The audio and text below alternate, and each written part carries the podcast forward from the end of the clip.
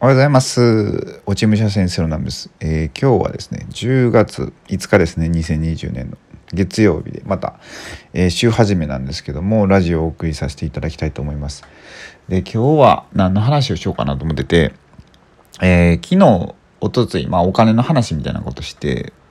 で、昨日の夜、あまあ今日の朝とかですね、まあ本を、本を読んだりとか、まあいろいろ僕 YouTube の動画で勉強したり、まあいろいろしてるんですけどそうするとなんかすごい面白いことがいっぱいねあのまあ情報が入ってくるんでこのラジオ何を喋ろうかなっていっつも迷うんですよね喋りたいことが多すぎて。なんですけど一応昨日とか、まあ、またあの収入が上がる方法じゃないなえっ、とまあなんかスピリチュアルな視点の話をしますみたいなこと言ったんで、まあ、今日はその話をさせていただこうかなと思います。でえっ、とですね、まあ、この間ちょっと勉強しててあのスピリチュアルなことで、えーまあどういったことがあると幸運の前兆になるかっていうのでで、まあ、今回はちょっとまあお金ですね。収入が上がるとかそういう前兆についてお話をしていこうと思います。結構いっぱいあるんでね、まあ、簡単にちょっと上げていこうかなと思ってて。うんとねまあ、天気とかっていうのも結構あるんですよね。天気で、まあ、虹が見えたりとか夜の虹は、えー、とさらに運が上がってる証拠とかあとあの、まあ、雲の切れ間から差し込む光とかですよね。あれってあの天気の子みたいなあんな場面やと思うんですけどああいうのに出くわすと、まあ、運がいいですよ。あの運が良くなってきますよとか。えっ、とねあと何かな。あ天気じゃないですけどまあ、これは金運っていうので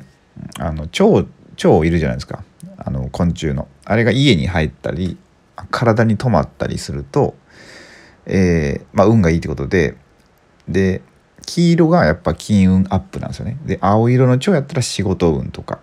で黒色の蝶だったら嬉しい知らせが届きますよとか、まあ、そんなんがあったりとか。あとねこれちょっといっぱいあるんでねどうしようかな。うんと前ね YouTube で言ったやつもうやめとこう。えーっとああと虫系いきましょうか、えー虫系だとコガネムシカナブンに会うと金運アップ。利益が上がる。チャンス到来とか。あと鳥ですね。鳥の羽。白い羽が、えー白い羽を見かけると幸運がえっと来ますよみたいなとか。あと何かな？白鷺を見たら白鷺って神の使いなんでまあえっとこれはもう幸運の兆しみたいな感じですね。あとですね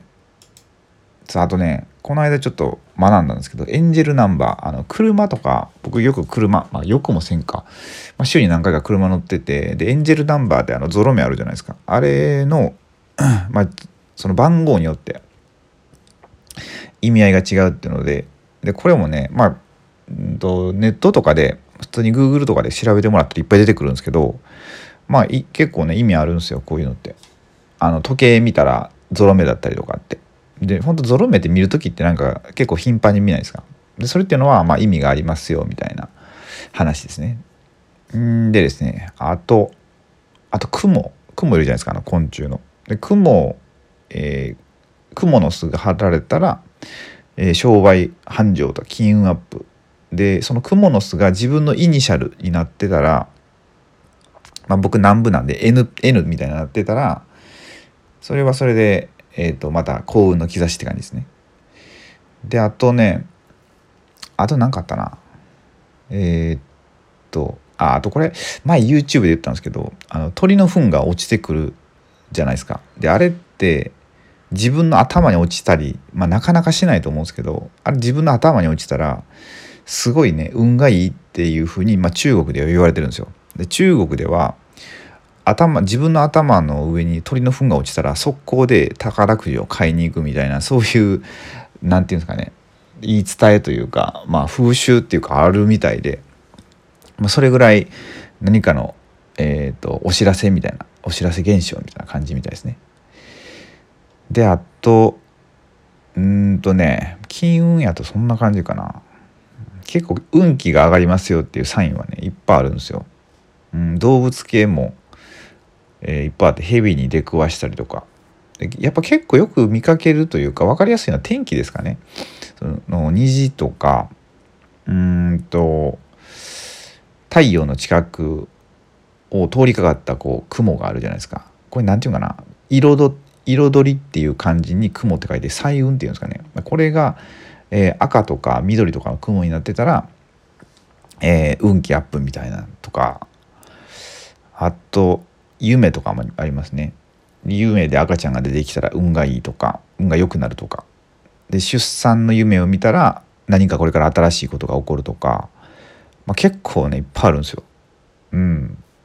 あそうや一応あと運気が上がる方法みたいなのちょっとこれ書いてあるんで伝えておきましょうかね。なんかねとりあえずこれねあれ斎藤ひとりさんも言ってたと思うんですけどえっとね肌にツヤを出すっていうだからなんか乾燥してる人っているじゃないですか肌が。あれって、まあ、不幸不幸そうにも見えるし不幸になるらしいんですよね。うん、だからお金持ちってなんか金色あのゴールドとかつけるじゃないですか。でなんかテカテカしてるイメージないですか。であれってのはやっぱこのツヤツヤ、えー、ツヤを出すっていうのが、えーと、開運、まあ、幸運を呼び、えー、招き入れる、まあ、一つの要因となるのでだからスキンケアしたりとかあと爪とか髪の毛とかか髪の毛もなんかパサパサしてたらなんかちょっと不幸そうじゃないですか。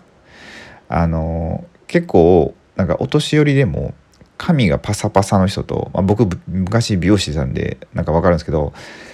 やっぱりこう髪の毛にツヤがあるとすごい若々しく見えるしなんか幸せそうに見えるんですよね。あのお年を召した方でも。だからそういうツヤを出すっていうのはすごい大切だと思います。そんな感じですかね。うんなんかあとまあいろいろあるんですが、まあ、今回はちょっとこれぐらいにして今7分なんであと3分弱ですね。えー、っとですね何でしょうかな。なんかねえー、と最近こうやってラジオの後半でなんか何ですかね自分の近況報告みたいなことしてるんですけどうーんなんかいろいろあったんですよね。なんかこれからしたいこととか。これ僕なんかこれからもしこうすごいお金儲けたらこれ何かしたいなみたいなことがあったんですけどでそれっていうのがなんか僕自分の家とかは全然欲しいとは思わないんですけど今マンション住んでってで一軒家が欲しいとは思わないんですけどなんかね最近ずっと朝とかお茶を入れてるんですけどちゃんとお茶を習いたいなと思ったんですよ。でお茶習いたくてなんか茶室みたいなの作りたいなっていうねもう勝手なあのすごい妄想ですけどなんかそういうの作ってあの三重県に来ていただいた方と、まあ、お茶したりとかあの、まあ、お客様というかうん、なんかそういう空間作れたらいいなとかってちょっと思ったんですよね。うんまあ、普通に僕は、まあ、お茶をもっと勉強したいっていうのもあるんですけどまあ僕 よく形から入るんでねそういうのをしたくなっちゃうんですけどやっぱなんかねお茶の本読んだりとかいろいろしてるとあなんかちゃんと勉強したいなってなってきてうんだからなんかね茶室を作りたいなっていうちょっと夢が出てきたっていうねまあそんなたわいもない話でした。えーとで明日ですねまあ明日何の話しようかな明日何の話するか決まってないんですけどまた今日いろいろ勉強するんで、ままあ、そこからまた何か面白いお話をさせていただこうかと思います。はい。じゃあ今日はこれぐらいで終わりたいと思います。では最後までご視聴いただきありがとうございました。